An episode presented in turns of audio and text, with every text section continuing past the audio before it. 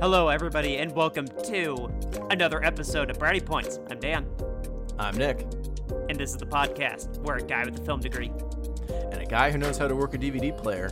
talk to you about movies. This week, why don't you grab a bowl of chowder and head on down to Cape Cod? Oh, wait, is, is it Cape Cod? Is that the league? Yeah, it's the Cape Cod. Cape Cod League, yeah. And watch some baseball with us and also learn what truly matters love in 2001's Summer Catch.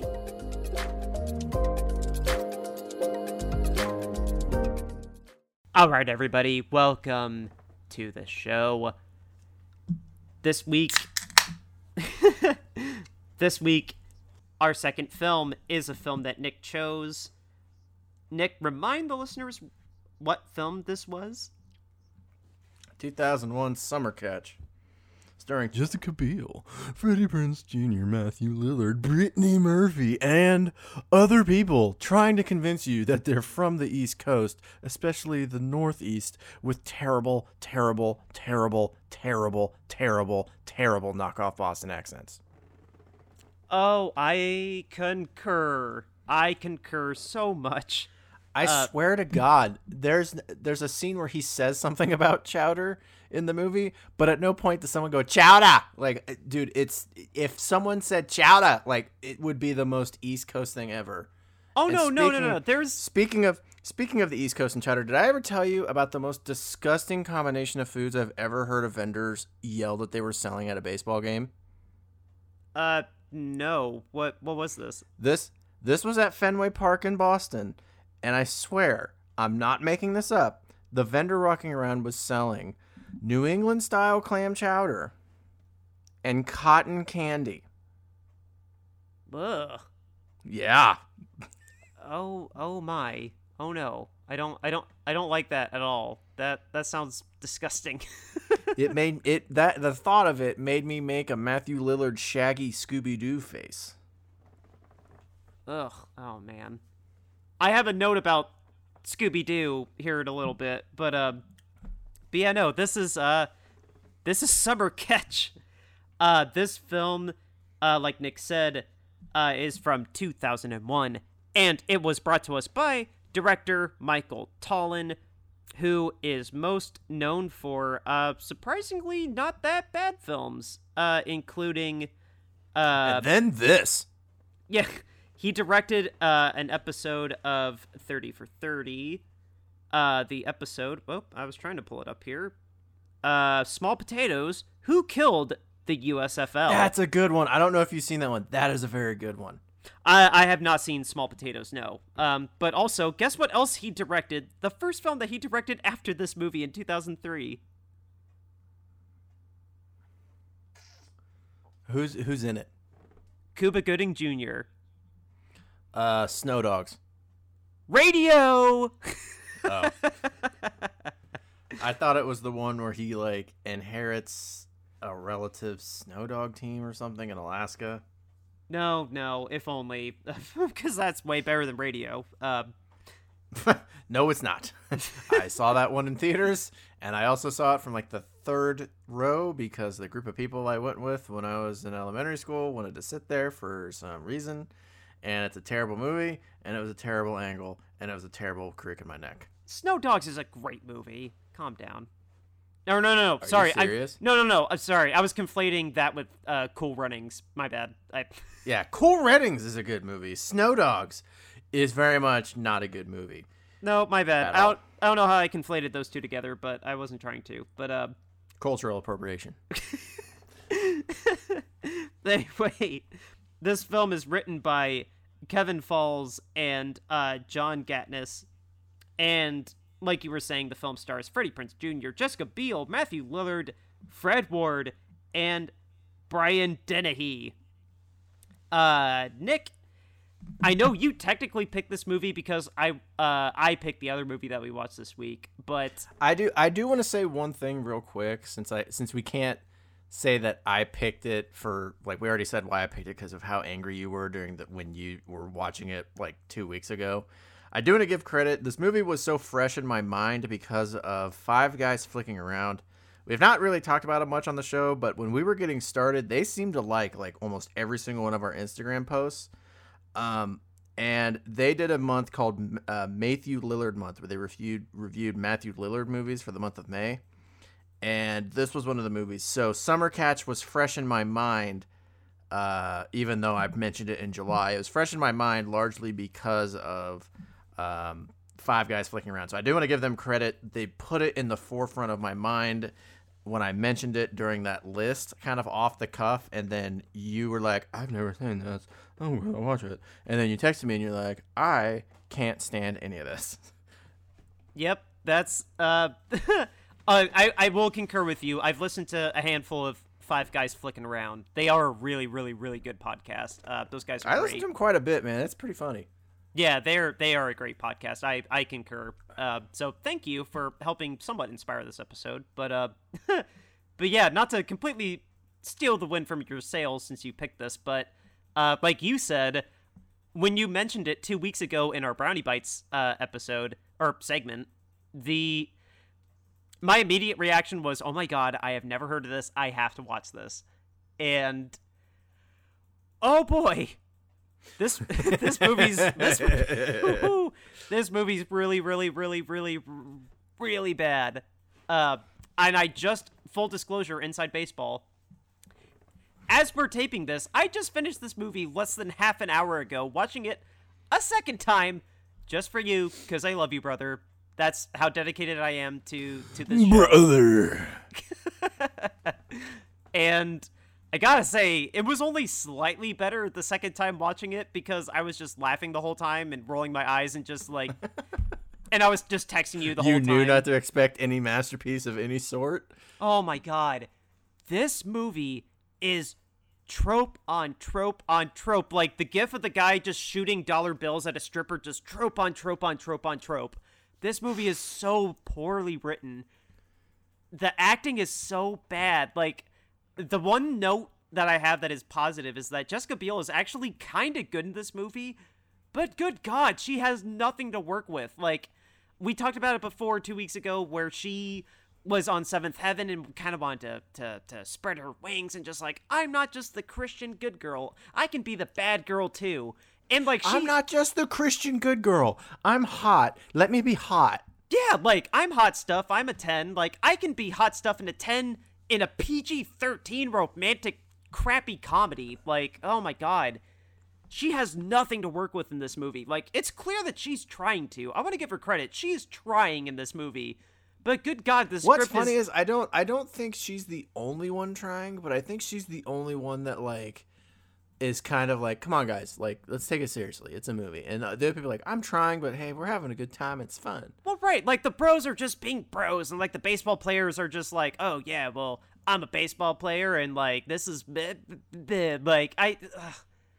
I'm Wilmer Valderrama, and society is not tired of me yet. this movie is like how I talked about Dirty Dancing is like the kind of romantic movie that I like, or I've mentioned it before a couple times. Once, like, there are romantic movies that, for me personally, work really, really, really well. When if there's this is your type of romantic comedy that you love, please seek professional help for sustaining your relationships because this is very much not a healthy relationship. dude okay i understand the audience that is okay with this kind of movie. I understand a market where this Dumb movie can thrive and it can 17-year-olds? exist. Sorry? Are you saying dumb 17 year olds?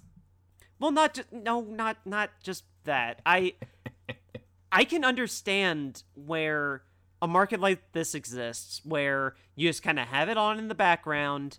You you know everything's going to be okay. You like know the faces better than their personalities and you understand like you just want something familiar that makes you feel better because maybe in your real world you're going through a breakup or you're having a rough time in life for whatever reason or you need something on in the background while you and your significant other are enjoying some takeout from Olive Garden like you just want something in the background that's equally romantic to your situation like While you cover her in your clam chowder.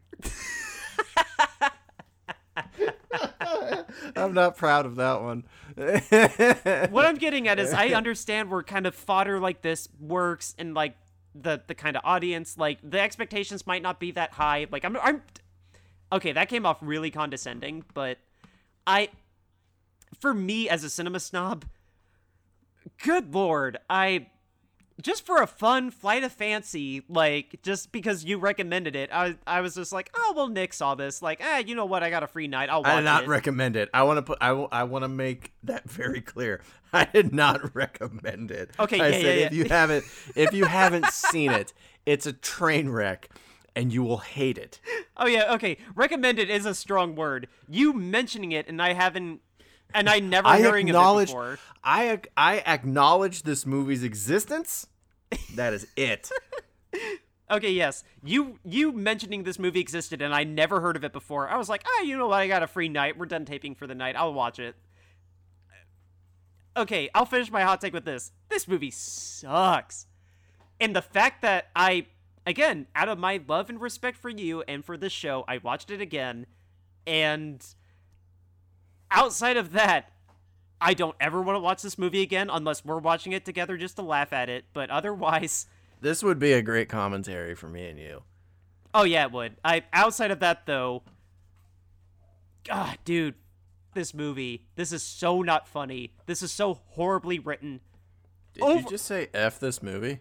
Yes, I'm gonna censor. That's pretty bad for you. I'm gonna censor myself. This movie is horrendous. The acting is top to down terrible, except for Jessica Biel. This screenplay is arguably one of the worst screenplays I've ever witnessed on the show.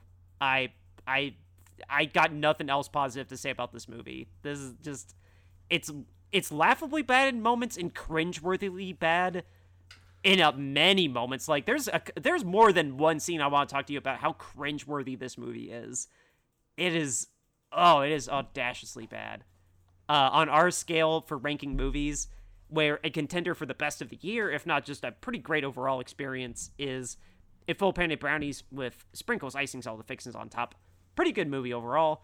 Is a movie that gets a full Panda Brownies, a so-so, whatever, 50-50 is a half Panda Brownies. Pretty bad movie overall, maybe one or two good qualities. Gets you a single brownie. A movie that is in the contention for worst movie that we've seen for the year is a movie so bad you don't even get a brownie, you get a cookie full of raisins because it looks like a chocolate chip cookie, and then when you bite into it, you want to gag and throw up like we did while we were watching this movie. Like I did while I was watching Summer Catch. I hate this movie. I man, dude, I you did give me a fair warning. I'll give you that. You did, but oh my god, this movie is horrendous. So we we acknowledged uh, last week during the outro that during quarantine, um, we've tried to lift our spirits with the movies we pick, um, and every once in a while we have to subject ourselves to something bad. Um, little did we know how bad uh, uh, Eurovision would be. I knew. Oh how yes, bad this you movie you would be. did you did call it though. You called Eurovision being way worse than I did. I thought Eurovision was going to be at least watchable. That thing is barely tolerable. Um, and this one, I remember when I pulled it up. I, I, so the way I did it was I went through Apple TV. Um, with Apple TV Plus, it was like a two dollar rental. Um, so I, I I paid the two bucks for this uh, through that, and that's how I streamed it. And man, I wanted my money back. Um, You paid what two bucks for this movie? I paid two bucks for. Here's the thing: I paid two bucks for this movie, and I paid two bucks for the Devil Inside. The Devil Inside was more worth the two dollars because at least I got to keep the physical Blu-ray at the end. Um, okay, fair point. Fair point. th- this um, this is one of the most bizarre sports movies I've ever seen for the way it portrays the sport. I, like, yeah, it's a t- it's a terribly hokey written. Oh, I was gonna say, dude, what's bizarre about a movie that literally, like, there's nothing bizarre to me about this movie. Like, the only thing that, like, this movie has going for it is, like, I swear, this movie could not have taken two days to be written because every single moment of this movie is a trope. Like, So, so, uh, here's what I'm gonna do. I give this movie a cookie. There's no, there's no reason to belabor that. To answer your question, so we both give this movie cookies. oh yeah, Um, no, this is a, this is like a this is like a baker's dozen worth of cookies, dude. This is really, really, really bad. Yeah. Um, so this had an eight percent when I when I rented it. Like it showed eight percent for Rotten Tomatoes. I was like, you know what? That's kind of that's hilarious. Yeah. It's a single digit. I was like, you know what? Yeah, this this is this is this is eight. But okay, so to answer your question about what's bizarre, there are so many times in this movie where they show Freddie Prinze Jr. pitch, and okay, I'm not saying it's impossible, especially at this level where the talent pool is so varied. Um, Cape Cod League is a real league. It is, and the reason that it's Okay, so, that was that was uh, one question I had for you. Was Cape Cod a real league, or was this a placeholder for like an actual like important league in the real world? No, that's real. And the the reason that it's so important is when you're in college in college sports because the NCAA is stupid. Um, you can't go pro in anything. Like it's almost impossible to earn money when you're in college as a pro athlete legally. Uh, see Louisville and Ohio State and Miami. Well, and, did that- like, every college that's ever won anything in any sport? But Didn't didn't that overturn didn't that overturn rule that happened last year affect you, baseball you can too? make money off your you can make money off your likeness. I was gonna say think, that that in some- affected all sports, states. right? I think. Okay. But um, it, you can't go pro, and also this college baseball uh, season is pretty similar to uh, like high school, where you play a little bit after the school, or you don't play after the school year ends unless you're in the playoffs and you go deep. So it's really hard um, to get reps and uh, have a place to live and practice and play and all that. And so these these uh, these teams basically are college all star teams that uh, people go play in or on, and they go they go play for the summer. They get a bunch of reps, they get a bunch of playing time, things like that. But I'm not saying it's impossible to throw multiple shutouts but with the ease that he throw like gets to the point where it's like he could have a shutout he could have a shutout like with the ease that he gets to those moments is kind of weird because a shutout is really hard to do like you have to a shutout's hard to do a no-hitter's hard to do and a perfect game is or a shutout's hard to do a no-hitter's even harder to do and a perfect game is like one of the hardest things to do outside of like an immaculate inning or an immaculate game, which means you basically throw one pitch per batter. Um, and in this movie, he's constantly on the verge of like a shutout, and like every start, and then he just blows it in the ninth inning, and everyone gives him a hard time. Like it's a college kid probably throwing hundred pitches in a time where he's transitioning to he probably really won't be throwing 100 pitches as a pro until maybe his third year. So why are you giving him a hard time? That's weird. Um, the bullpen consisting the- of only a closer is weird. Well, the the, like- the the thing that I noticed was that like they called him Jekyll and Hyde. Like in one game he'd be fantastic, and then in the other game he'd be terrible. And at and like it's all plot contrivance. Like whatever the plot needs him to be. Like all the ups and Well, downs, those- and like when when those, Jessica Biel those guys shows up. exist too. Those guys, those guys do exist. Like the Cardinals had one, um, Jaime Garcia. I never really liked the guy, but um, yeah, Jaime Garcia was one of those guys where it's like he could throw you a, a perfect game, and then the next game in the first inning he'll give up six runs. Good luck no, I'm not figuring out saying that those guys. I'm not disagreeing that those guys exist. I'm just saying, like, for the sake of this movie, like, it's all plot contrivance. Like, whatever Yeah. the plot needed him to be, like, if he was just like off his rocker because he's worried about his mom, or oh, when's the next time I'm gonna try to get in Jessica Biel's pants, or oh, when's Well- my dad gonna bother me again because my dad always wanted me to fail. Just like. When all that was out of his mind, oh word, he'd throw a great game, but then after that, he would just plunge right into the toilet like a giant turd. Like, Well, the other thing I thought was funny too is um, they didn't have very complex signals. Um, but I get you probably had to make it easy for the audience to understand what's going on. Uh, Okay, number dude. one the- is- when it comes to sports movies, it doesn't matter what is on the field. Literally, you and like other like diehards are going to be the only people that notice, which do not make up the the macro of like what the box office returns are going to be. If it looks like a sport, then that's all you need. If it looks like the Yeah. guy's making a difficult throw, that's all you need in terms of like a movie. but but what I'm but what I'm getting at is they don't have very complex things, but he always wants to throw a fastball. He like never wants to throw a curve or a changeup. And I love well, that actually that became a plot till point, though. Yes, but here's the thing. He's a college pitcher who has chances of going pro. Not one person has told him, "Hey, mix in your curveball every once in a while because everyone can hit a mid 90s fastball when you're going to the minor leagues, but if you get people off their balance and guessing and they get, and they don't know exactly what pitch is coming, it's a lot harder for them to hit." That's pitching 101. Is, "Hey, how do you beat the batter?" Make sure he doesn't know where the ball's doing or how it's going to behave. This guy is on the verge of going pro, and this is a profound moment for him when he actually is told, hey, vary your pitches, locations, and speed, you'll have a lot more success. No one told this kid that at any point, Again, for and he Joe never Schmo, heard it at any point. again for Joe Schmo like me though, that doesn't know the nuances of baseball like you do. Like I just watch baseball games. It's just like, oh, he throw fast. That guy hit hard. Like, would it You take? have you have the you have the six year old understanding of baseball. But I understand, like, in terms of the writing, again, like, I'm not saying it's good writing, but, like, the lazy way this writer took the way to make the script, of course, he's just gonna go to his instincts, and then when he has that confrontation with his brother outside the bar, and he's just like, uh, I wanna be intimidating. And then the brother's just like, no. God. And no, This you is gotta. the, this is the second movie where a young hotshot pitcher says the word "I want to be intimidating," and the, Yeah. like in uh, Bull Durham. I want to announce my presence with authority.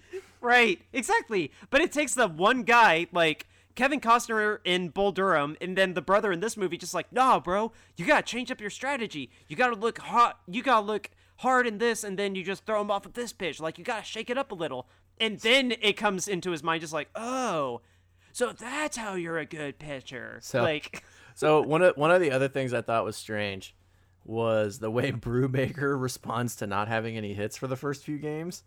He's and when I say few games, I literally mean few, as in two. He plays two games, doesn't get a hit, and he's like, "That's it, I'm out of here." Like, when he breaks never- the bat in slow seen- motion.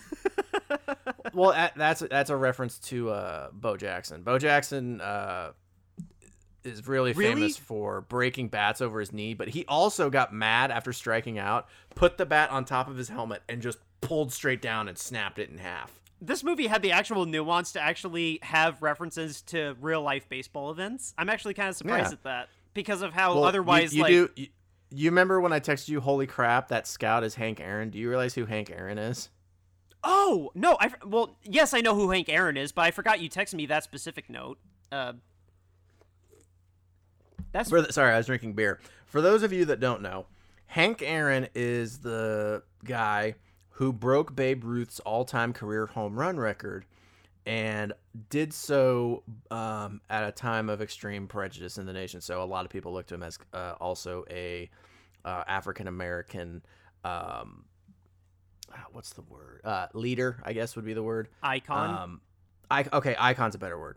Um, was he the was he the scout Barry- that then- was he the scout when Rob McKinley was like, oh my god, he threw 95? No, he threw a 96. Yeah, that's him. and he he was the home run king until Barry Bonds' roided up ass came in and he was like, "I'm gonna hit ball 800 feet." I'm gonna hit. okay, nope, nope, never mind. Not going there. Not doing the joke I wanted to do. Never mind. That was. Good. Um, but so I find that funny. I also find it funny that Brubaker catchers. This might be a more modern take because uh, Yadier Molina, Buster Posey, uh, Pudge Rodriguez, um, Buster Posey. of- yeah, a, a lot of modern catchers are uh, actually ranked for more of what they do without the bat in their hand, how they handle the pitching staff, how they call 'em pitchers, how they how they call games, right. um, how they work with the umpires to k- kind of keep, not necessarily keep them on their side, but make sure that the umpires are being uh, unbiased or favorable to them where they're not like mad at the pitcher or, or anyone else on the team. Like how Matthew Um, Lillard, they're like also, how Matthew, they're also sorry, like how Matthew Lillard in this movie was just like, no, no, no, he didn't say nothing. It's all right. Yeah, exactly. Like uh, they're supposed to defrost the tension between the pitcher and uh, uh, the umpire, but they're also measured for their their pitch framing, their defense. Uh, they're measured for a lot of intangibles and other things besides the bat in their hand. And I just love how he's like, "I- "I've not got a hit in two games. That's it. I'm done." Is like, uh, you get measured on pretty much everything else besides your hitting because we everyone knows your knees are terrible. Also, Brubaker runs really fast for a catcher. Does he? See, that's that's little Yeah. nuances like that. Like the only thing that I noticed was like, again, that like that tropey just like, oh well, this guy can't hit nothing, and then after he sleeps with Dee Dee, played by uh Brittany Murphy, after he sleeps with Dee Dee and her magical beer uh dispensing thighs, she she magically turns his uh batting average from zero to what three two five, like. Uh, I think it was 295 at some point. But one of the things, no, yeah, one, I just- one last thing, that was- one last one thing I really want to that- criticize. Oh, sorry, what were One you thing saying? I really want to criticize about the way they portray baseball in this movie too is they show him catching every pitcher in the bullpen on the first day of practice in the squad. Like he's not playing catch; he's crouched down behind home plate catching pitches. Dude, Can we talk about some of the the? so Oh, sorry. So- finish your thought. I was gonna say there's multiple versions of fastballs like four seamer, uh, cutter, two seamer, split. Those and even even four seamers, which are considered the flattest of, of fastballs, have some sort of movement depending on the way the pitcher throws it, but but the way they move their arm and how it's delivered. If they twist their hand, if they put any extra force on it, the ball the pitch moves if you're a catcher, you're basically taught if you're doing what Matthew Lillard does, you're always supposed to have a cage on your face. And he's just like crouching down, catching it with nothing on his head. That was the one time I lost it at the movie. I was like, dude, no. You have you have a mask on your face in case you don't know the pitch location, you get crossed up, or you don't understand the movement, and you take one to the teeth. Right.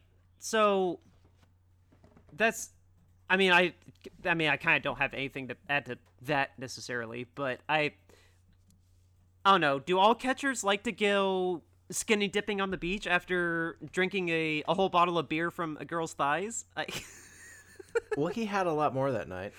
Um, sorry, there's just there's just so many things about the movie itself like that are I have a hard time believing he's dumb enough to think you can really do much surfing on the East Coast. Oh, you can uh, there's there there is I said much. There is a small surf scene on the East Coast, but definitely the East Coast is way more for like buying your ritzy house and then like you take a stroll on the beach or like in Long Island where I used to live, there's Fire Island and there's parties going out on Fire Island, but like no, it's not like an actual no, it's not Long Beach, California or anywhere on the West Coast. Like it's de- or or even Florida on the Southeast Coast. Like it, it's Yeah. definitely not known for its surf scene. Like the Northeast is definitely known more for uh, market value crab, which I have had, and market value crab is some of the best seafood I've ever had in my life. Um, yeah. so spe- speaking of speaking of um, speaking of money on the East Coast, the uh, the family that Jessica Biel comes from could not be more old money if they tried. Oh, dude, it is so Oh my stereo- god! They it might is as so well. They might as well be like, stereotypical, like, "Honey." northeastern. Like, if this family like came from Connecticut and then moved to Massachusetts, like that's the only thing that could have made them more stereotypical, like white This- old money. This this family and love story, it's like the people made this movie watched Titanic and went, "Wait a minute, what if we cut the runtime in half and we take away the boat and we just put baseball in its place?" All that dad was missing was a monocle. Like, oh, well, you're gonna marry Preston and you're gonna go out to the West Coast and you're going This- to procreate and continue our This- family line- lineage. Like, The, oh, scene, the scene where he's reading the scene where he's reading the paper t- uh, and like talking to Jessica Biel about the fire. I, like I'm not even kidding you. I was just waiting for him to like have the newspaper up in front of him and he'd be like, "You were at the fire." You like, destroyed the family name. like he's so shocked that his monocle falls and instead of smashing on the ground, it's caught on that like pocket, like whatever the uh, chain is tucked into in his pocket, and it just swings back and forth. He's like, I almost dropped my monocle. Uh, could you guys park in the service lot instead of the main lot? Uh, sorry guys, I just don't want you defacing the face What? value of our property. What a prick move on his part saying that too. Like, could you park in the service driveway? I was like, how do you know you're a rich jerk? You have desi- multiple designated driveways for things. Most people in the world have a single driveway. This jerk has multiple, at least two. We it could be more, but it's at least two. That's how bottom tier I am. I don't even have my own parking lot. I still live in an apartment where I have a communal parking lot. Like, I've got a driveway. Um, but, but I oh just yeah, love, Dan. I love. Oh yeah, Dan. When you come visit me and my fiance, can you park about a block away from my house, please? Thank you. I love I love how when Freddie Prinze Jr. first sees Jessica Biel, he just straight up murders that uh thing of flowers. Like that that that uh flower bed. And I'm like, trope okay. alert! Trope alert! Here's okay. Here's here's the thing. I was like, so you've been mowing this guy's lawn for years, and this is the first time you've ever got a glimpse of his daughter. dude. And then later later at the bar, later at the bar, I get it. She's very good looking, and it probably made a huge impact on him. Like, hey, hot girl lives here. Um, but he's like, oh, I've been mowing your dad's lawn for years. You live at this address and blah blah. Like, starts telling some personal stuff. I'm like, okay, you've had a long time to see this woman. Whoa, God, excuse me. Um, you've had a long time to see this woman.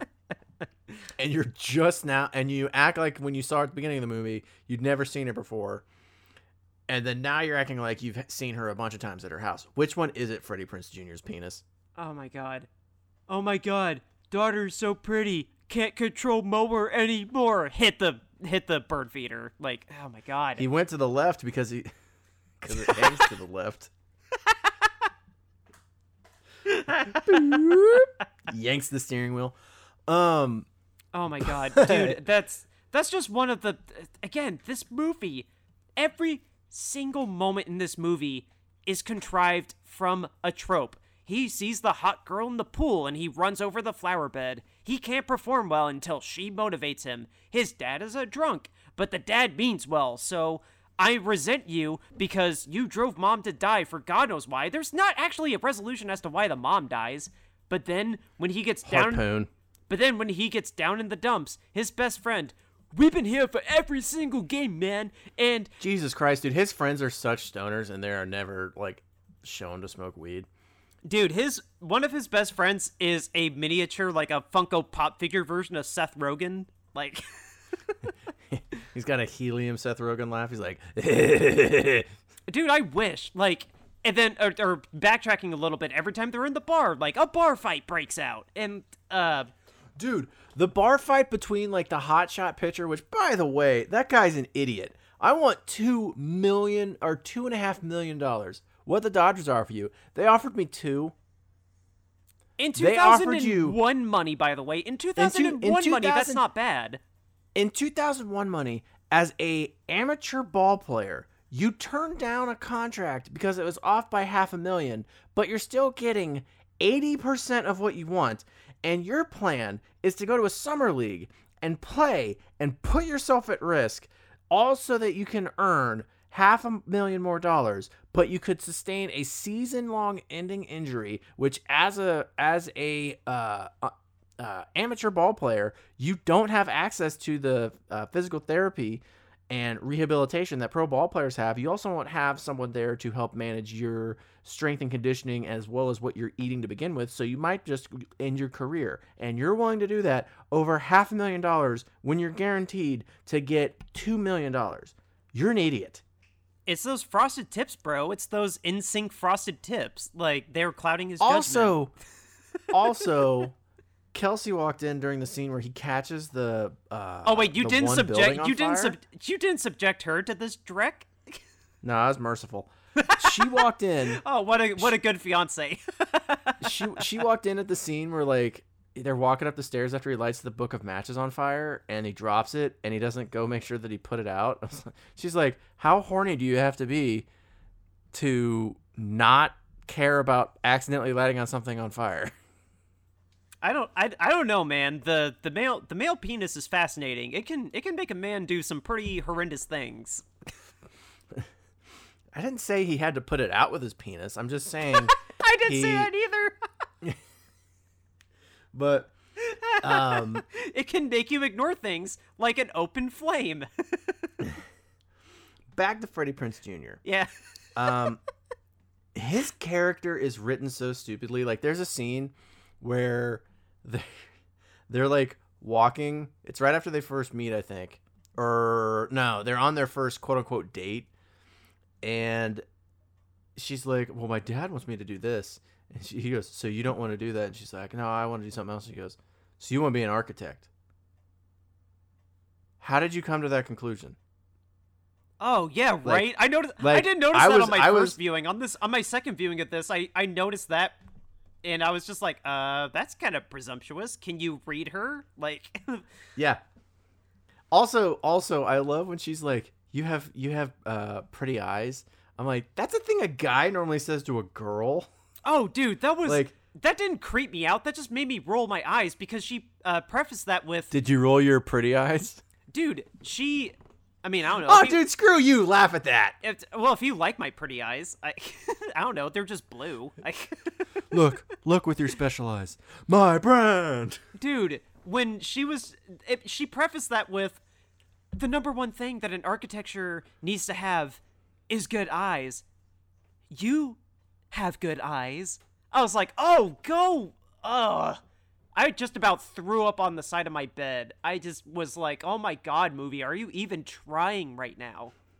So, so later in the movie, when they go, not skinny dipping, but they go swimming in her pool in the backyard. oh yeah it, it wasn't skinny dipping because this movie had to be pg-13 So why why was she nervous about her dad seeing her swimming in her own pool in the backyard?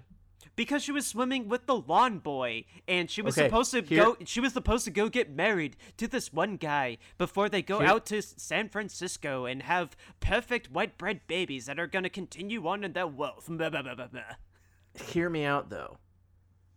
So she's she's not supposed to be with the with the with the lawn boy. The lawn boy got out of the pool, grabbed his belongings, and ran back to his truck. When she sticks her head up and she's like, "Oh crap, they're gonna see me." Oh no, So she's that- no, she so- she she had one of the best lines in the movie when she stuck her head out and she was just like, "You owe me five dollars."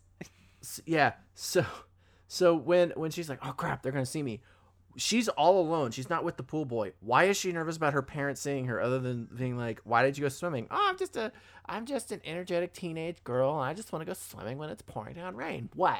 Like yeah it's a weird excuse but i really don't think they'd pry that much harder I think she I think given the fact they're terrible parents Okay, well, since you're making me give this movie the benefit of the doubt, maybe she realized that the fact that he was gone, that she finally put two and two together that, oh, they must have saw that he was in the pool, so I gotta get out and make sure that I don't get caught with the lawn boy because I I can't get caught with this uh this bottom dweller, this uh common folk. Like I I would have laughed really hard because after that they run to his truck and they're like they keep kissing like, you think he'd call the cops? Like they're just like making out and then they like say a sentence. I would have laughed really hard. Like my note to you was Jesus Christ, lady, either get in the truck and go with him or let him go away. Um, I would have laughed really hard. Like as they're talking, a cop shows up and just like opens the other door and like rips him out of the truck, like get out of the ground.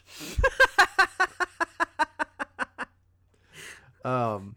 What are you doing with you- her? What? What? We're both overage. Did I ask you if she was underage? No. Like, Did you like their relationship? there, I. I believed her. thing. I, I, I, like I said, I believe Jessica Biel in this movie. I think that she is trying so damn hard to make this character way better than she has any right to be, given the dialogue that she has or lack thereof. Like it just, I. It works enough. Dan, it you're talking like there's multiple shots of her scantily clad in a bikini next to a pool, walking in slow motion while the camera slowly pans up her from her from her feet to her head. You're acting like that happens a couple times in this movie. I get it. She's just supposed to be the hot girl that like her parents want her to do this, but she wants she has to convince herself that she has the strength to go beyond that and be herself and hook up with the amateur baseball player because that's what her heart is telling her to. Like I she's trying to add so much more to that and I feel bad that she's in this movie because we we talked about it 2 weeks ago.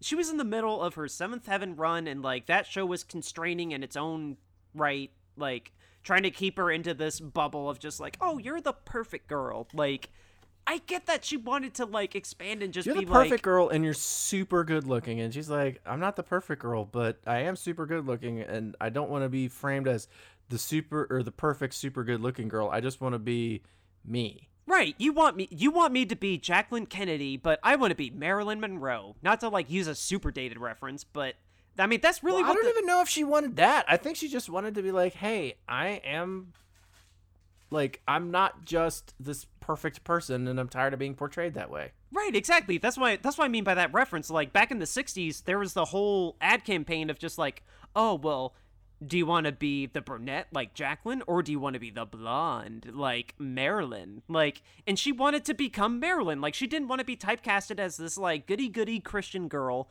And I understand like why she would jump on this movie. So she started tattooing pentagrams on her face.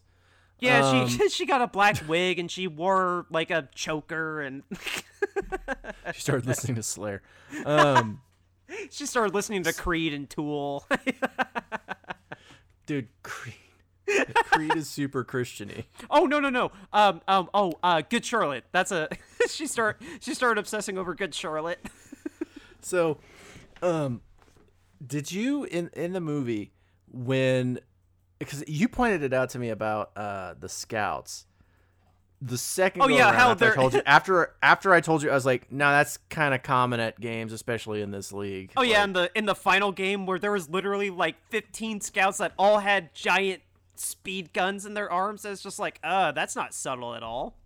Well, I I just liked when he's like, we had to. This is how old the movie is. they cut the the hot shot with the frosted tips and the flame on his glove. Yeah. Um, he he gets cut, and then their star shortstop get cut because they're found to have started the fire. they Ryan started the fire. Um, I don't know any of I don't know any of St. Elmo's Fire. Do you know that song? I don't know. That's just a reference to uh, The Office. Um, oh, I was gonna go bam bam bam bam bam dun, dun, dun, dun, dun. But um, we didn't start They- the fire. Okay, sorry. anyway, they get cut, and I, it's it's 2001. Um, maybe it's set in 2000 because sometimes movies do that where they're just like, oh yeah, we're a year behind. Well, yeah, But they yeah they I- they, I just they, love- I just they love that, filmed like, this in 2000 The, and then the two the two star players get cut from this, and they're expecting a ton of uh uh. Uh, scouts to come to come scout the pitcher and the shortstop or second baseman or whatever he was, and the the news travels so slow because the internet is so infantile that they can't find out in time that hey yeah that guy you're coming to see isn't here so don't waste your time. Oh, dude, I remember. I remember back in the early thousands when um, my grandmother. I would go to her house often, um, and I remember when she she got a gateway computer, and it was a big deal because she got this big box in the mail that looked like a cow, and I had to ask her. I had to ask her, "Hey, do you care if I go on the computer?" And she was like, "Oh yeah, that's fine. No one should be calling me." And I remember trying to just load like flash games or like movie trailers. I remember loading movie trailers on QuickTime on her gateway computer, and they would take like three days later.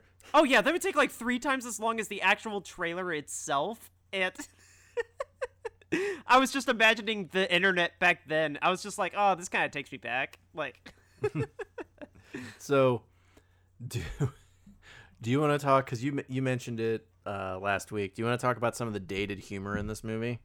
Oh yeah, there's there's one specific or no, there's two. There's two specific things that date this movie that make me like cringe and get so angry at this that like I'm so Wil- glad we moved on Wilmer from this now. Wilmer bleh. Wilmer Valderrama still plays Fez through most of the movie, and Yeah, they he have a bunch of fat shaming jokes.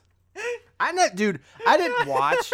here's the thing. I didn't watch that '70s show, but I did watch uh, Yo Momma because that's what kind of seventh and eighth grader I was.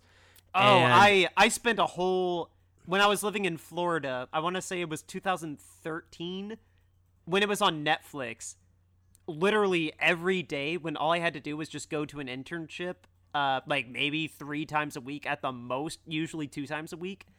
I would wake up every morning and watch like three hours worth of that 70s show, and I got through the whole series in like a month and a half. But I remember seeing in ads he talked like the way he does in this movie because I lived I lived through the Wil- Wilmer Valderrama. No, seriously, I'm street and I'm cool stage of his life. Uh, I don't remember that. Lindsay All I, I, all I know him is just, just like, oh yeah, I'm Fez, and I talk like this, and I. That's who he is in this movie. He's like, she, she, my house mom. She wants, she wants to have sex with me, and I don't know what to do. And she keeps knocking at my door, and I just keep pretending to be asleep, and I don't know what to do. Oh, by the way, do you know who his house mom is? No, I don't know. I didn't look up who the actress was. Who is it? It's the mom from uh, National Lampoon's Vacation. Dude, are you serious? That's her. Oh, she plays the Stifler's mom of this movie. Oh, that's so funny. I did not know that. Here, keep keep talking. I'm going to verify that, but yeah. Okay, well, for that, since we're going to talk about three more things, uh, that honestly was one of the only things I laughed at because I'm just, I don't know, something about that. Like, it's kind, it's not really a trope. Like the Stifler's mom. I don't think Stifler's mom is necessarily a trope, but I, I- maybe it's just because of how old we are. I. It just made me laugh that like I'm watching a movie that actually has the Stifler's mom in it, where like she's always out of frame and you only hear her voice or you see her hand, and she's just like, "Oh, I know you're not sleeping, but it's okay. Just come see me when you want to." Like the fact that she's like an even hornier like Susan Sarandon from Bull Durham. Like I, I don't know. I just thought So out of all of, So it- all of all the aspects of this movie that were so cringeworthy or just not funny. First, I I don't know Fez. Maybe just because it was Fez too. Just like, ooh, I don't want to sleep with a forty year old woman. Like I I don't know. I laughed every time that that came up. so it is her. Ah, that's awesome. That's really And- funny. It's Lusty House Mom is the name. That's her screen credit. Yeah. Lusty House Mom or Lusty House Mother or whatever. Lusty housewife. So so far, oh, that's We've no. It would it would be house mother overly because he calls her the house versions. mother. well, we've seen overly sexualized versions of 1980s mothers two times this year with this with this movie and then with uh uh Bull Durham. no, it's the hockey one we watched. Oh, Not Slapshot. Goon. Slapshot, yeah, when we saw the mother from A Christmas Story with their Yeah. top off. Um, That's true. I forgot about Slapshot. Yeah. Um, so in uh in this movie, the one thing that I find very strange uh for uh never noticing before is uh Brian Dennehy is in this movie. And Okay, who's Brian Dennehy? Very briefly, who is he? so Brian Dennehy in the movie is the coach. All right? Oh, right, right, right. Yeah, yeah. He's the Mm. coach. But you might remember him from such films as Tommy Boy and Rambo First Blood. He plays the cop in Rambo First Blood that is 100% responsible for Rambo destroying that town. And Uh, wait, he's, wait, wait, wait. uh, Rambo. the dad and Tommy Rambo Boy. First Blood. That's the wait. That's the very first one. No, it's the third one. Oh, oh okay. I've definitely not. No, seen it that is one. the first one because it says first. Um, Okay, well, secret shame. I've not seen any of the Rambo films other than the. what? Um, We talked about this. But- I've only I've only seen the terrible know. fifth one that we both watched for the show. Yeah, I'm just trying to shame you. Um, but anyway, back to the dated humor. Um, Brian Dennehy's in this movie, and speaking of '90s humor, there are a lot of fat shaming jokes in this movie. Uh, yeah, there is. I, yeah, there is. That's something I had a massive problem with. Like, I okay, I get it. This was okay. Like, I it you could kind of equate this to the same thing as like when they dropped the uh the FAG word in the Hangover casually. Like, this well, the thing that the thing that kind of not weirded me out, but surprised me was with how like dated the humor is and the fact of how like harsh they are with fat shaming humor. I'm kind of surprised they never dropped the R word, especially you know Or being ga- in the upper northwest or gay or or or, northeast. or gay or again the FAG word. Like the fact that like it's not the fact. Uh, did they do that with with uh, Wilder Valderrama? Wait, with what? With Wilmer Valderrama, did they did they make fun of him saying that he was gay for not wanting to have sex with his hot house mother, or did they just like call him a uh, a virgin? No, they just called him a virgin. They never they never said the F word. Um but no, the fact that like the thing that I have with the the fat shaming in this movie, like it's Okay, yes, to be fair, at the end the guy stands up on the bar table and it's just like, "You know what? I love a big boned, big body woman and they love me." Like and they all cheer and it's just like, "Whoa, you go get it on with that big girl. And it's just like, dude, you don't After earn- having spent the entire runtime making fun of heavy women, like there's a joke where they're like, "What did the one fat woman say to the other fat woman? Who cares? They're fat." Like that's a literal joke in the movie. Exactly. You did not earn this. Like there is no way that you can try to 180 and sincerely just like try to make me care. Like yes, we get I, Well, I other- get one that- of the other things too. it's the yes, the character the of- character is okay. The character is okay. The character has his thing and whatever your thing, love who you love, whatever. Like the character isn't the problem. The whole tone of the movie is just like it's trying to have its cake and eat it too.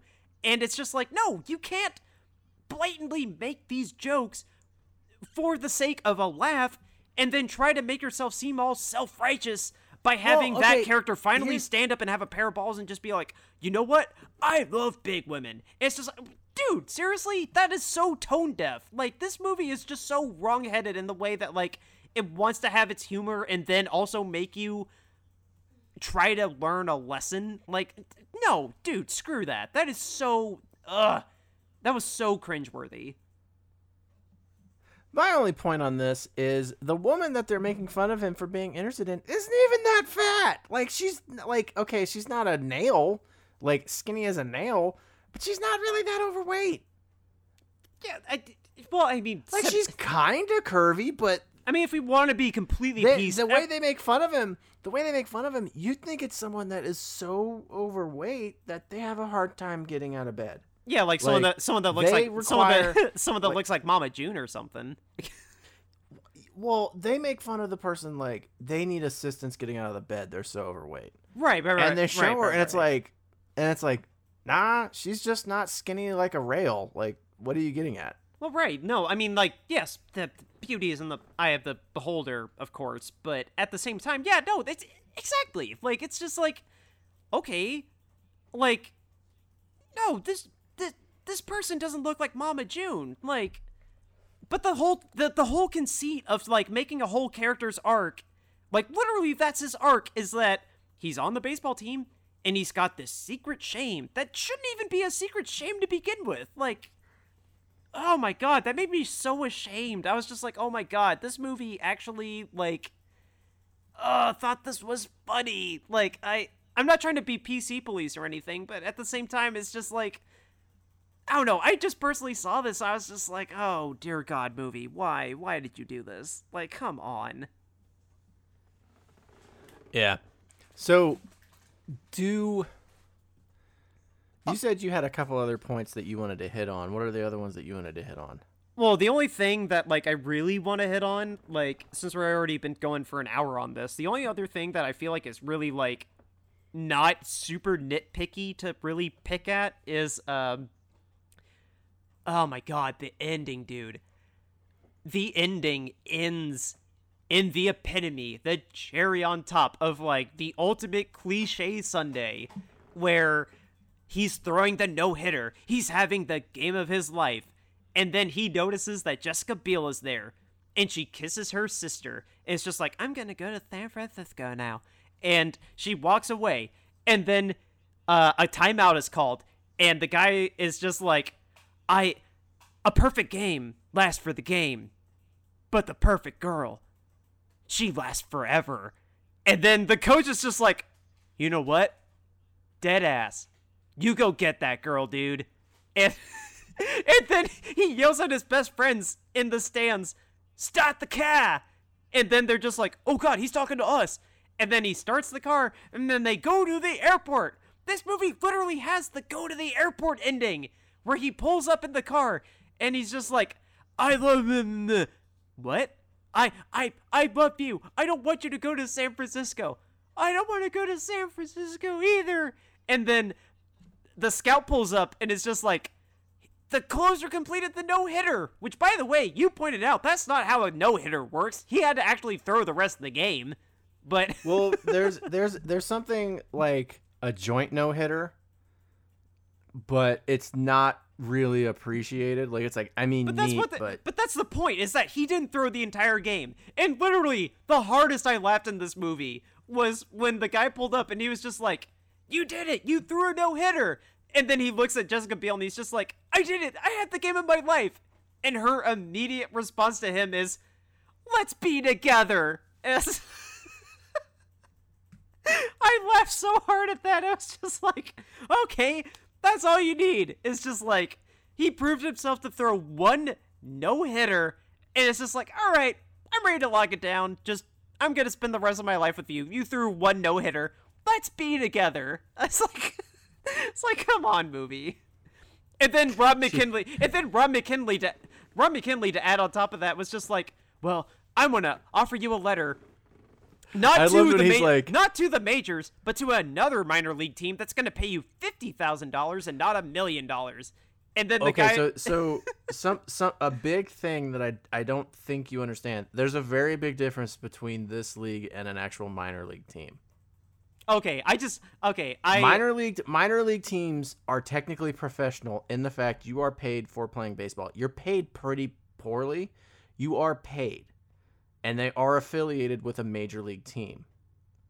well, okay, This that's one is that's, not. Is that the big difference between what the Cape Cod League is and then what the Philly whatever associated team was? Yes. Okay. Yes. The Bata- Batavia Muck Dogs, which by the way, fun I, fun fact, I sent you a picture. Um, my brother-in-law's brother uh, used to play for them, and I have a signed card of his from when he was with the Muck Dogs. I sent you a picture of it when I watched the movie. Oh, dude, I I have to look that back up. That's actually I forgot you sent me that. That's pretty cool. So Dude. that was pretty neat. Um, like that was the one point in the movie where like I was actually like excited. I was like, oh hey, I, I got, I, I know that. Um, Okay, did that personal But- connection actually like alleviate everything else that is so stupid about this ending? no, um, okay, I just I just want to point out again, the hardest I've probably laughed in the history of this show was when he said, "I threw the game of my life. Let's be together." I was like, "Okay, that's all you need." What? Like what about? And then he's like, we'll give you fifty thousand dollars for signing bonus, and his dad's like seventy-five. Oh yeah, this, his dad his dad should stop being a landscaper. He should be an agent, and that's how he ends up after Land, this movie. it's land, Like- it's landscaper. Uh, but Well, that- you, were, okay, you also you also gave the movie a hard time for the exact last shot of the movie when he's pitching to Ken Griffey Jr. in his major league debut, throws a fastball and gets taken yard. oh my god, I And then they're so like, hard. some things will never change. Our Freddie Prinze Jr. relies too much on his fastball, and then it burns him. Dude, I didn't. I t- okay. Full disclosure: when I first watched the movie, once the jet started to pull away and was just like, "I'm out of here," like that's when I stopped the movie, and I was like, "I don't care what happens in the credits. It's gonna fade to black, and that's it. Like they kiss happily ever after, whatever." But this viewing, I kept watching, and this is the first time I saw that he actually made the majors. Yay! He made the majors. And then, like you said, what does he do? Oh, he threw a terrible pitch to to this legendary baseball player, and he threw oh, a terrible pitch to this generation's greatest hitter. yeah, and just oh, well, what are you gonna do? And it just ends like that. Like what? You didn't have the decency to end this movie with him striking out one of the greatest hitters of all time? Are you serious? Like, no, he's just, oh, well, what are you gonna do? I'm still a a so-so Jekyll and Hyde pitcher. Like, What what worries me is they don't show Jessica Biel in the stands cheering him on. So maybe they broke up for the like third or fourth time. They're they, dude. Oh yeah, and and without a bra, by main the, problem and without with a bra, by the way, because she does not wear one through half this movie.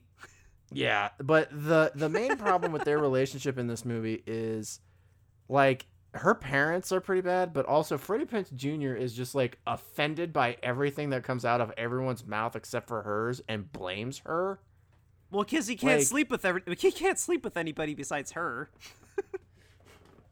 So, but yeah, uh, other than other than uh, my brother-in-law's brother played for the team he gets signed to at the end. Um, this movie's absolutely terrible. Deserves its eight percent and is absolutely one hundred percent, without a doubt, a raisin cookie. Oh, dude, this movie's dog crap. I hate this movie. This was so bad. It's it's not as bad as Eurovision. It's pretty terrible. Oh no, I would. I texted you this. I would rather watch this with you again than some other movies we've seen from the show, even last year. But oh man, this this movie is really, really, really, really terrible. I this is definitely the worst movie we've seen for Sports Month.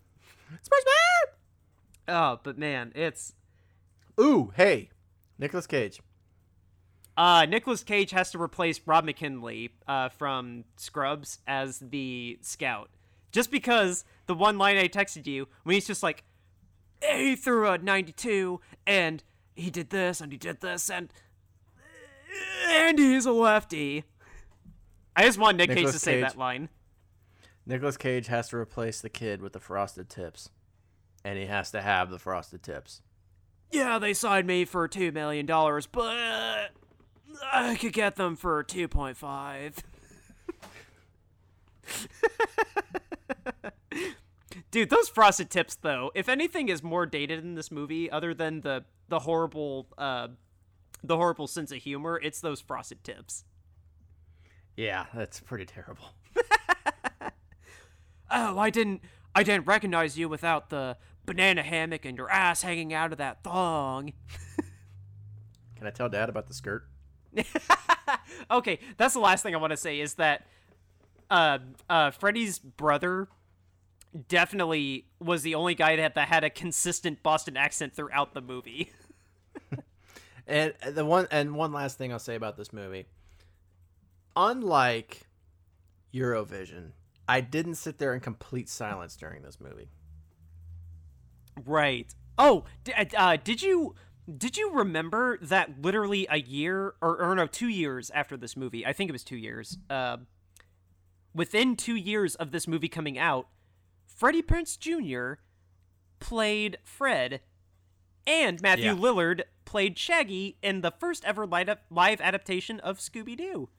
I want to know if like if they found like how they found out and how they reacted to that news. That would have been pretty interesting. I want to meet the one producer or the one guy. Who's the one producer, writer, whoever, or even the director or casting director, whoever? I want to meet the one person that actually like thought of this. Like, did they see Summer Catch and just think that they had the right chemistry and Matthew looked like Shaggy and uh, Freddie looked like Fred? Like, I I want to meet the one person that actually thought that was a great idea to like cast him in that movie. Like, I'm not trying to like throw shade or do a review of Scooby Doo, but like I just thought that was hilarious that literally the next film that they both had after this movie was Scooby Doo.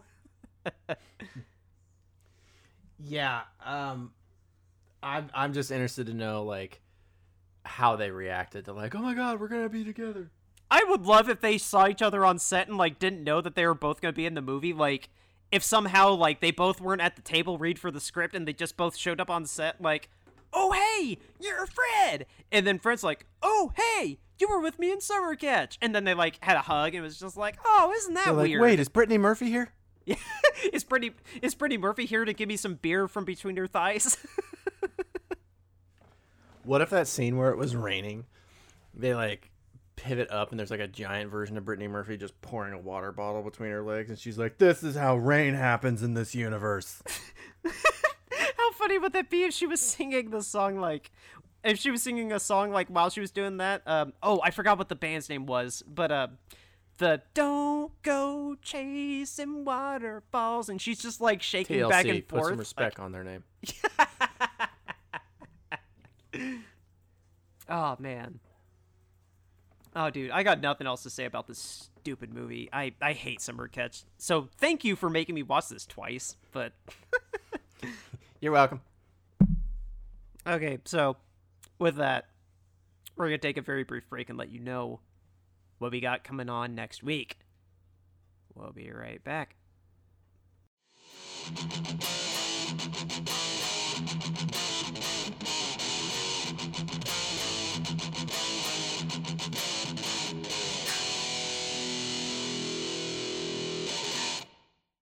All right, guys. So that is our thoughts on Summer Catch. That's all we got for you on this episode. Be sure to stay tuned next week when we will be releasing individual episodes on our thoughts on Top Gun with a special guest that'll be joining us for that review. And Nick, what is your time machine pick that we will be reviewing next week in addition to that? So you know it's my pick when you hear me playing guitar, and when you hear that, just know that we're gonna flip a boat upside down and try and live for a while. We're gonna watch 2006's Poseidon. That is what we got coming at you next week. Thank you guys so much for listening, and thank you, Nick, for the bumper music to close out this episode. Thank you so much, everybody, for listening. We are always here on Apple Podcasts, Spotify, and Google Play. Also, make sure you check us out on Facebook, Brownie Points Guide to Cinema. Instagram, brownie underscore points underscore guide, and Twitter at brownie underscore cinema, as well as sending us emails to our Gmail account, brownie points guide to cinema at gmail.com. Make sure you send us brownie points ideas, whether they are lists, topics, uh, movies you want to make sure we review, trailers you want to make sure we talk about, things like that. Yep, you guys know what to do. Do it up, reach out to us. We'll catch you all next week. So, do you think that if they redid anything in this movie, that they would spend a majority of the time referencing Family Guy, seeing how much it's taken off and how much it talks about uh, the New England area since this movie came out. I had a terrible game. I haven't had this terrible of a game since I met Bruce Jenner, or like. and he gets hit by a car.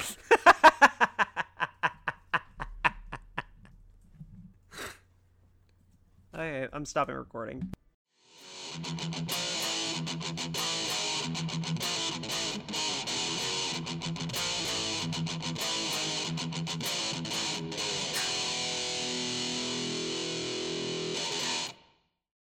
The scene, the scene where he's reading, the scene where he's reading the paper to, uh, and like talking to Jessica Biel about the fire like I'm not even kidding you. I was just waiting for him to like have the newspaper up in front of him and he'd be like, "You were at the fire. You like, destroyed the family name."